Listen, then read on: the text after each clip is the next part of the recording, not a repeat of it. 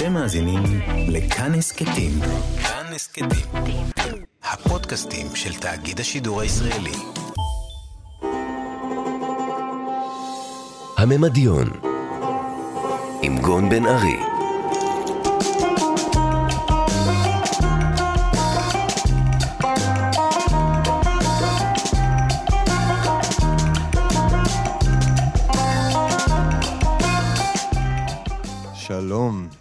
כאן גון בן ארי, אתם על הממדיון, תרבות מממד אחר בכאן תרבות. מדי תוכנית אני משוחח כאן עם אורח או אורחת על הממד שנקרא פעם מיסטי או רוחני בחיים שלהם. כשאנחנו מסתכלים באופן רחב על הפרקטיקות המיסטיות השונות של העולם, נראה שכל אחת מאמינה בישויות מסוג אחר. אצל הפרואנים בג'ונגלים מאמינים בתקשורת עם רוחות של עצים, אצל האירים והקלטים בגמדים, אצל האיסלנדים באנשי הרים, אצל מכשפות, מכשפות אירופאיות במלאכים.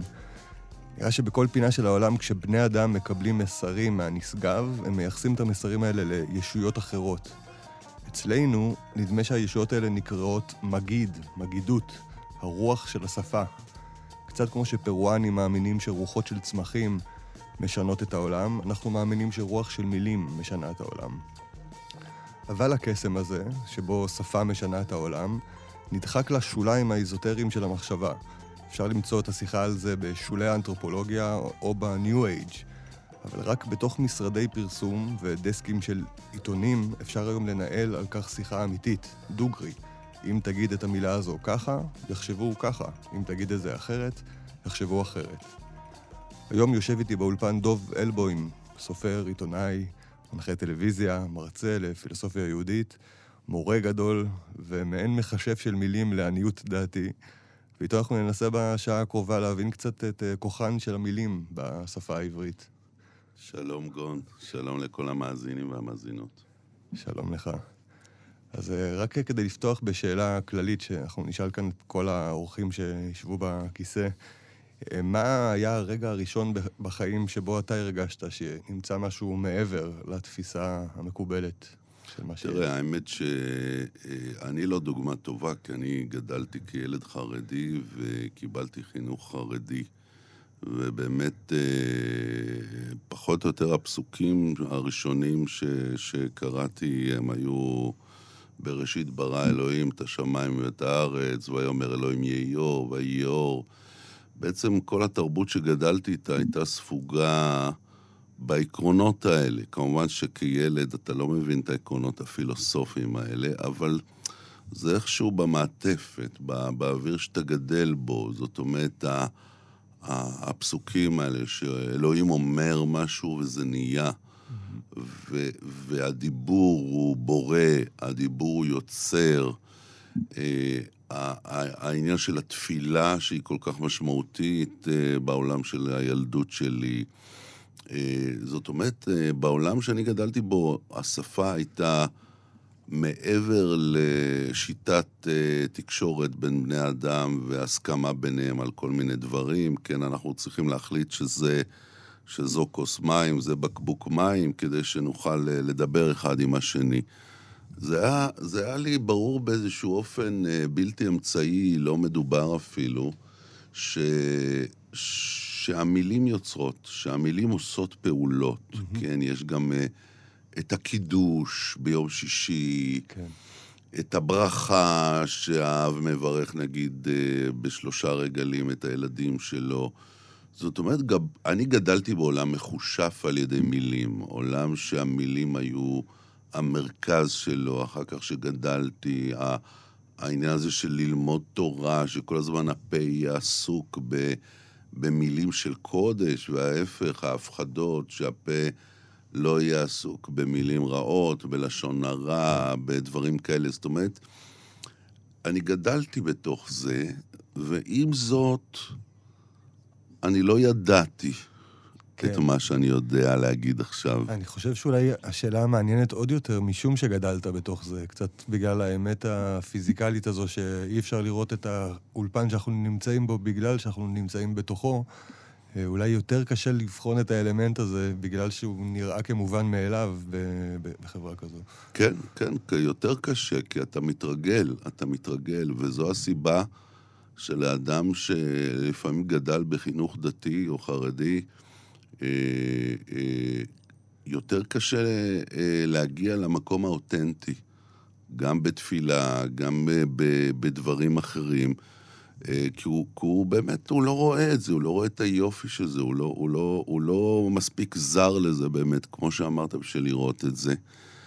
אבל, אבל הכישוף של המילים תפס אותי חזק. זאת אומרת, אני, אני הייתי ילד שקורא המון, המון, המון. באמת, כל דבר, כל מיני המילים באמת הסעירו אותי, הפעילו אותי, אה, אה, והבנתי את הכוח של המילה. הבנתי את הכוח של המילה, אבל עדיין לא לעומק, ו- ו- אבל הרגשתי שאני רוצה לפעול בשדה המילולי, והחלום להיות אדם שכותב, להיות אדם שיוצר בתחום הכתיבה, הוא באמת אה, חלום מאוד ישן שלי, עוד לא הבנתי למה.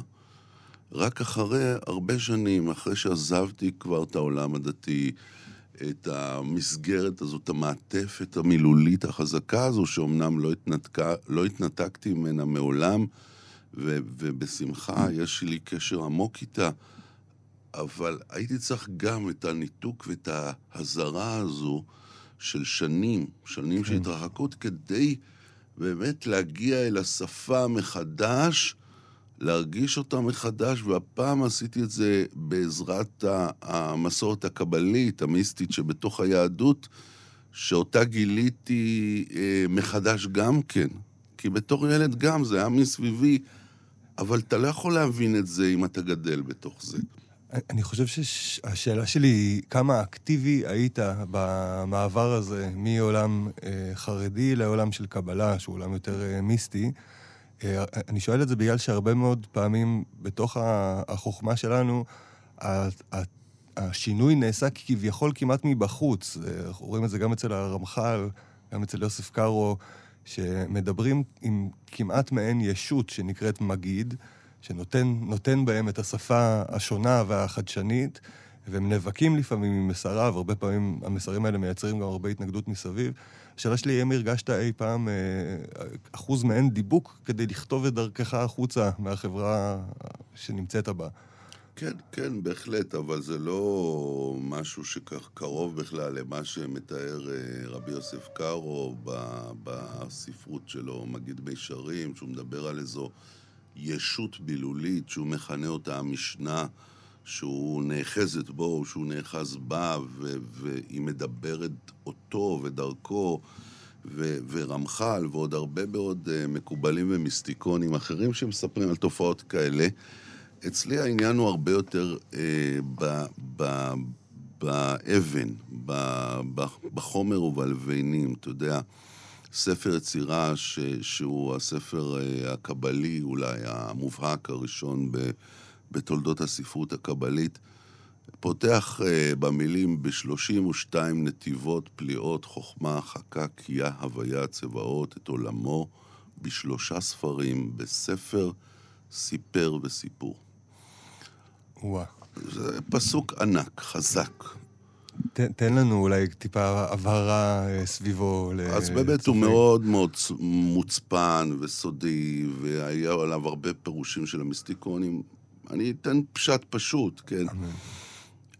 32 אה, נתיבות פליאות חוכמה, בדרך כלל הפרשנות נוטה להסביר אותם כ, כמספר שכולל את כ"ב אותיות האלף-בית, כן.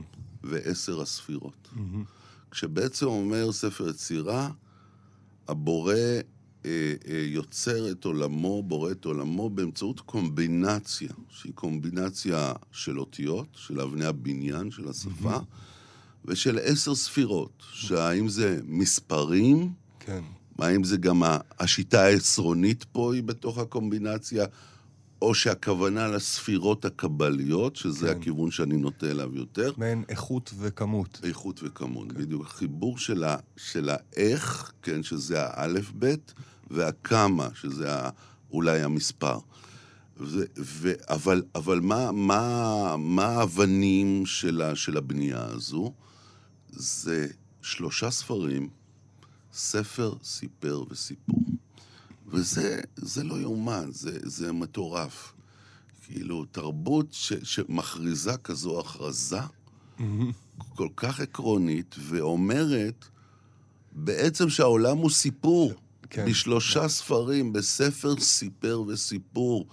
כן, אולי לא ניכנס כרגע לדקויות של מה זה אומר בספר, ומה זה סיפר, כן. ומה זה סיפור.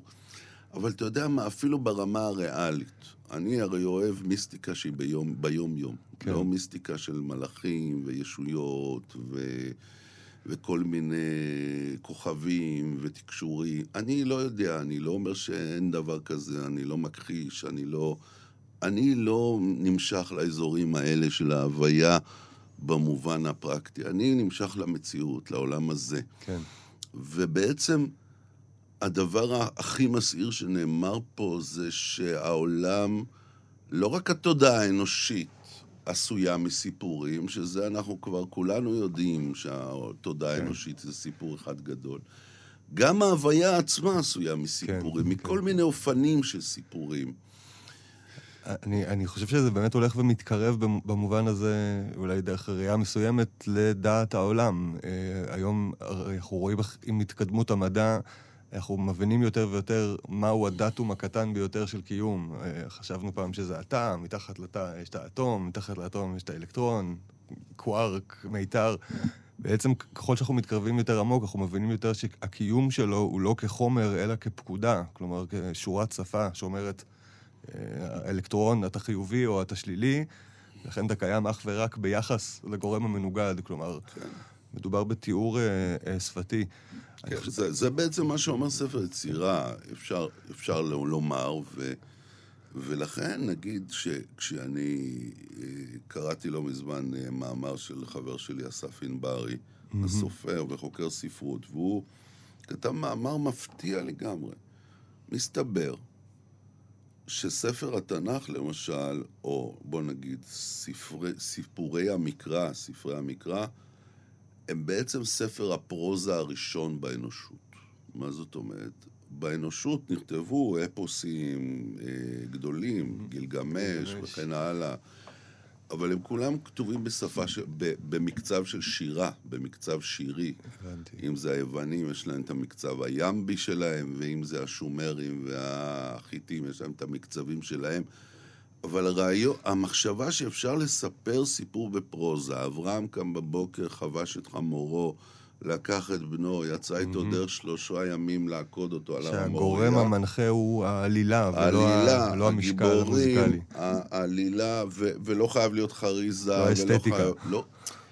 זה, אתה מבין, זה, זה בא מתרבות ש, ש, שהכירה את יסודות, את אבני הבניין של השפה. ובאמת יודעת לעשות בהם שימושים, וזה מרתק אותי. זו מהפכה מחשבתית. אני, אני מרגיש שאני למדתי הרבה שנים אה, סביב האלמנטים האלה, לפני שהרגשתי אותם בגוף. אה, המון פעמים זה נראה לי מעין דיבור פואטי, שפה משנה מציאות, סבבה? אבל אה, באמת כשחושבים על זה, יש את הרמה הראשונה שבה אפשר להגיד, אתה יודע, קראנו לזה ים, ולכן אנחנו מתייחסים לים כים ולא כאלמנט מהגוף שלנו, למרות שהגוף שלנו הוא 70 אחוז ים. אה, בסדר, זו רמה א', אבל יש גם את הרמה של מילים שאין להם אפליקציה פיזית, אה, כמו נאמנות, למשל. אה, כשאני ואשתי נמצאים לבד בחדר, אנחנו לעולם לא נהיה לגמרי לבד, אנחנו תמיד נשפטים גם ביחס לרעיון של נאמנות. זה עוד, עוד שימוש בשפה שאם חושבים עליו לעומק, אידיאלים שכתובים בשפה בלבד, לא קיימים, אף אחד לא ראה אותם, הם גורם אדיר לשינוי העולם.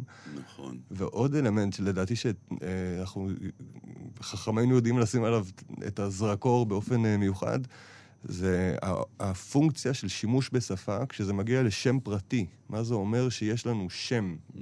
בכלל. הרי בי בתוך העור שלי והעצמות שלי אין שום דבר שהוא ג' ו' נ' אה, שהוא שמי ובך אין שום דבר שהוא דוב בעצמות. אני טוען שיש לי הרבה בעצמות דוב, אני חולק עליך.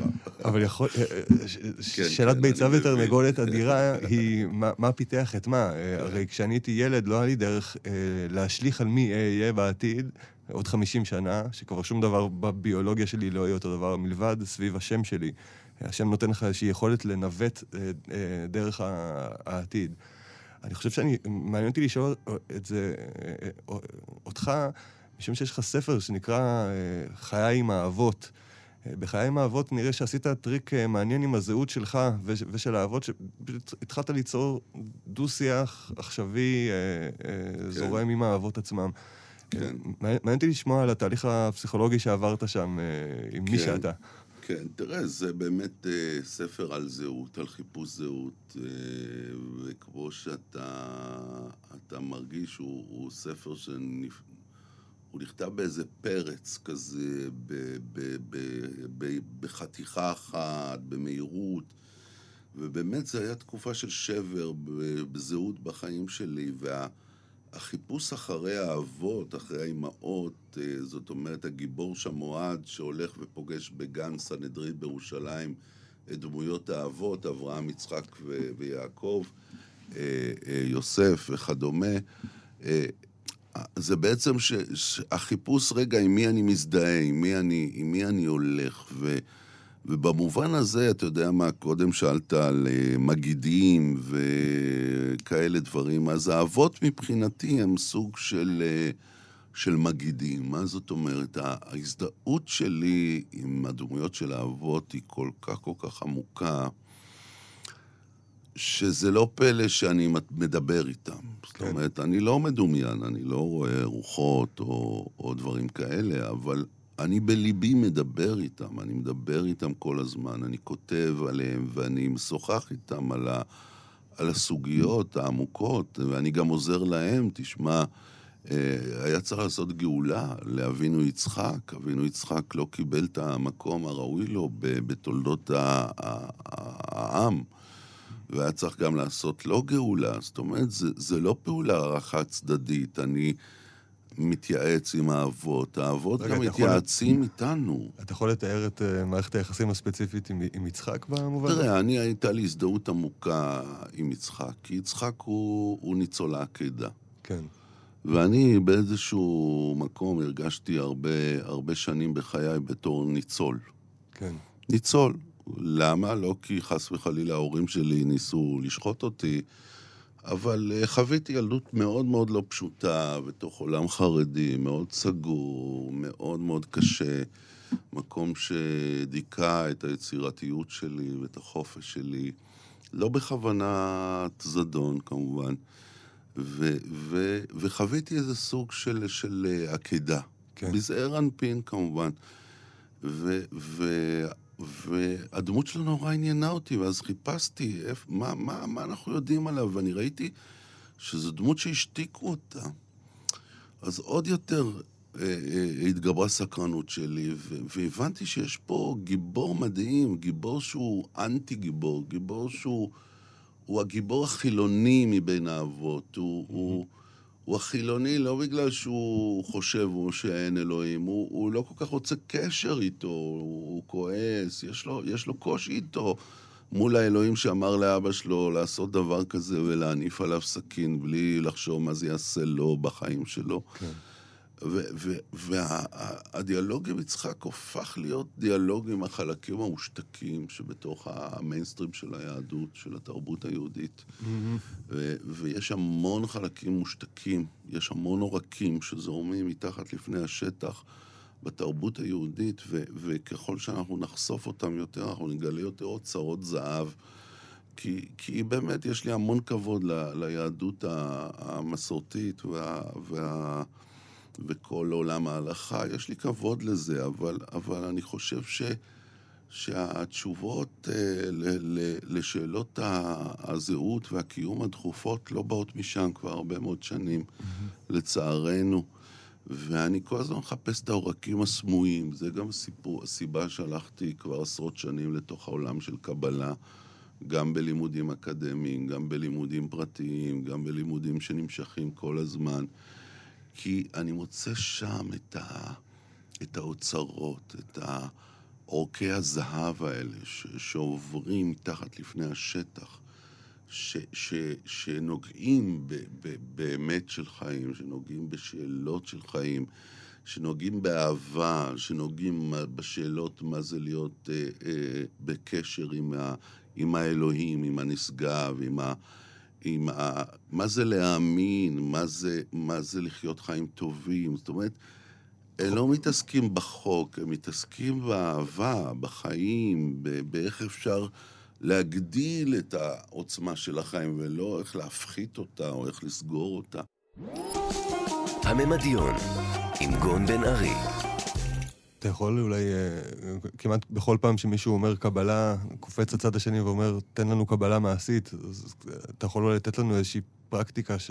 או, או דוגמה לאיפה הקבלה שינתה את תפיסת חייך באופן אה, עמוק. אני חושב שפשוט הרבה ממאזיננו, מניסיוני בחיים, כשאני אומר קבלה, המונח הזה אה, עבר כזו אינפלציה, ומשמעותו כן, כל כך הרבה דברים היום. כן, אתה צודק, כן, אתה צודק, וזה לא... אני לא מתרעם על זה, אבל זה המצב. אבל אתה יודע, להבדיל, אה, אה, זה כמו שמוצרט, אתה יודע, אתה יכול לשמוע אה, סימפוניה של מוצרט בפילהרמונית של, של מינכן, ואתה יכול לשמוע מוצרט במעלית פה, בכאן, בקולות שאתה שומע מעלית, זה לא אותו מוצרט, אז גם הרבה אנשים נתקלים במושג קבלה, אבל זה לא בדיוק... כן. הקבלה שאני מדבר עליה. בגדול, כשאני מדבר קבלה, אני מדבר על תפיסת עולם, שרואה את העולם בצורה פרדסית. זאת אומרת, העולם זה לא רק מה שאנחנו רואים, חווים בעזרת החושים שלנו, העולם יש תחתית נסתרת, יש לו מכפלת, יש לו מתחת לפני השטח. Okay. כן. והראייה פרדסית אומרת, תבין את זה, כל דבר יש מאחוריו קרחון שלם. זה מבחינתי קבלה. זאת אומרת, להסתכל על העולם ולהבין שאתה כל הזמן צריך לקחת בחשבון, יש הרבה הרבה הרבה מעבר למה שאתה רואה, מרגיש, מריח, אה, אה, רואה, וכמה שתהיה יותר ערני לזה, אתה תהיה יותר פתוח למה שיש במעבר הזה. כן. אתה מרגיש שזו אולי הבעיה המרכזית אולי בתרבות שלנו, מבחינת העובדה שאנחנו כל כך נשענים על מה שניתן לדעת, אה, לכמת, למספר, לחזות.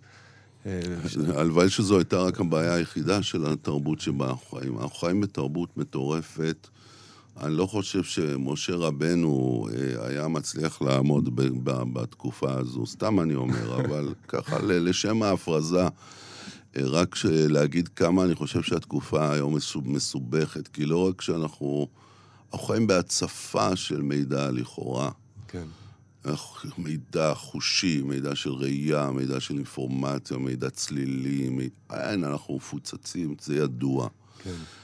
עכשיו, זה כאילו, כי כשבעצם כל הפיצוץ הזה של האינפורמציה מסתיר מאיתנו הכל, כי הרי אנחנו לפעמים לא מורידים את הראש מהמחשב במשך יום שלם, אז כאילו כאילו היינו מלאים באינפורמציה, אבל לא ראינו מה קורה מאחורי הדלת שלנו, מאחורי הכיסא שנמצא לידינו. אנחנו בעצם חוסמים את עצמנו מהעולם כדי כאילו להיות אה, מחוברים לעולם.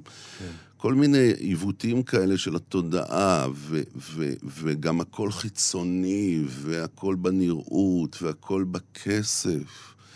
באמת, קפיטליזם דורסני, שכחנו הכל, קורונה וזה, קצת אה, קיבע לכולם את המנועים ועשה מין איזו תחושה של רגיעה, אבל זה, זו רגיעה אשלייתית, העולם עדיין מונע ו- ועובד בשביל רדיפת כסף ועוד כסף ועוד כוח ועוד כוח, ובשביל זה משעבדים כל כך הרבה אנשים וכל כך הרבה תרבויות, ו... כל כך הרבה צרות נגרמים לאנשים יחידים, וזה הכל בעצם אה, הסחת דעת אחת גדולה, ו, וזה סיוט אה, לחיות בתקופתנו, וזה גם אושר גדול, כי... כי האתגר הוא מרשים מאוד. האתגר, כן. אני מרגיש באמת שבחיי הפרטיים, אולי שם נכנס לימוד הקבלה שלי לתוקף באופן הכי מופגן. אה, שאני מרגיש שהתודעה שלי אכן מופצצת על ידי אינסוף, ו... והנה שיטת מחשבה שמתייחסת אל השפע כאינסוף, ומנסה להבין איך לתקשר איתו. אז הנה, תראה, אתה רוצה, אה, אה, ביום-יום, אנחנו עכשיו מדברים בשבוע של, שהוא אחד מהשבועות של ספירת העומר. כן. ימים שבין פסח לחג השבועות, שעל פי הקבלה, זה ימים שבהם אדם מתבונן על הספירות שבתוכו. כן. בוחן אותם אחת לאחת, מכין בעצם את הדיוקן הרוחני שלו לקראת שבועות, לקבל את התורה מחדש, לקבל את הפירוש המסוים שנכון לו, שמתאים לו בעת הזו מחדש, אבל צריך להכין. אז, אז במש, למשל, כל שבוע מספירת העומר אנחנו מקדישים לספירה אחרת. אנחנו עכשיו בספירת יסוד.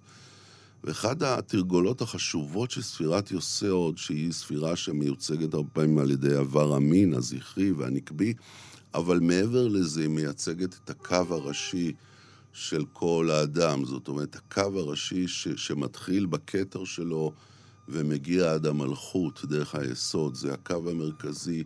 האיזון. והיסוד זה לא רק איזון, זה גם מיקוד, המיקוד. אנחנו חייבים ללמוד מיקוד, חייבים ללמוד... כן. איך לסלק מסביבנו את כל הרעשים שמפריעים לנו לראות איך מאחורי הפרח התמים הזה שנשקף לנגד עינינו בגינה, אה, יש את כל העולם, יש את כל היקום, יש את כל הרפואה, ויש את כל האהבה, ויש את כל השירה. והדברים פשוטים, ופשוטים הדברים, כמו שאמרה לאה גולדברג, ש... הנה, היא לא למדה אולי אה, מיסטיקה, אבל הייתה קבליסטית ענקית, כן? ופשוטים הדברים, ומותר בם לנגוע, מותר לאהוב, זאת אומרת, אל, לא לשכוח, להיות באיזה מיקוד, אנחנו צריכים לעבוד מאוד חזק על המיקוד. אמן, אמן. אנחנו נסיים בשאלה ברוח זו, אה, שאלה שאני אנסה לשאול את כל אורחיי, אני חושב שהיא אולי החשובה ביותר שאפשר לשאול עכשיו, וגם המעוררת אה, צחוק ביותר. אני אתן אולי איזה הקדמונת על, על העניין. אה, לטענתי, יש, איזו, יש איזה דיפולט, איזו ברירת מחדל במחשבה האנושית, שאנחנו מנסים לחשוב על העתיד, שקודם כל חוקרת את זה דרך השלילי. השלילי.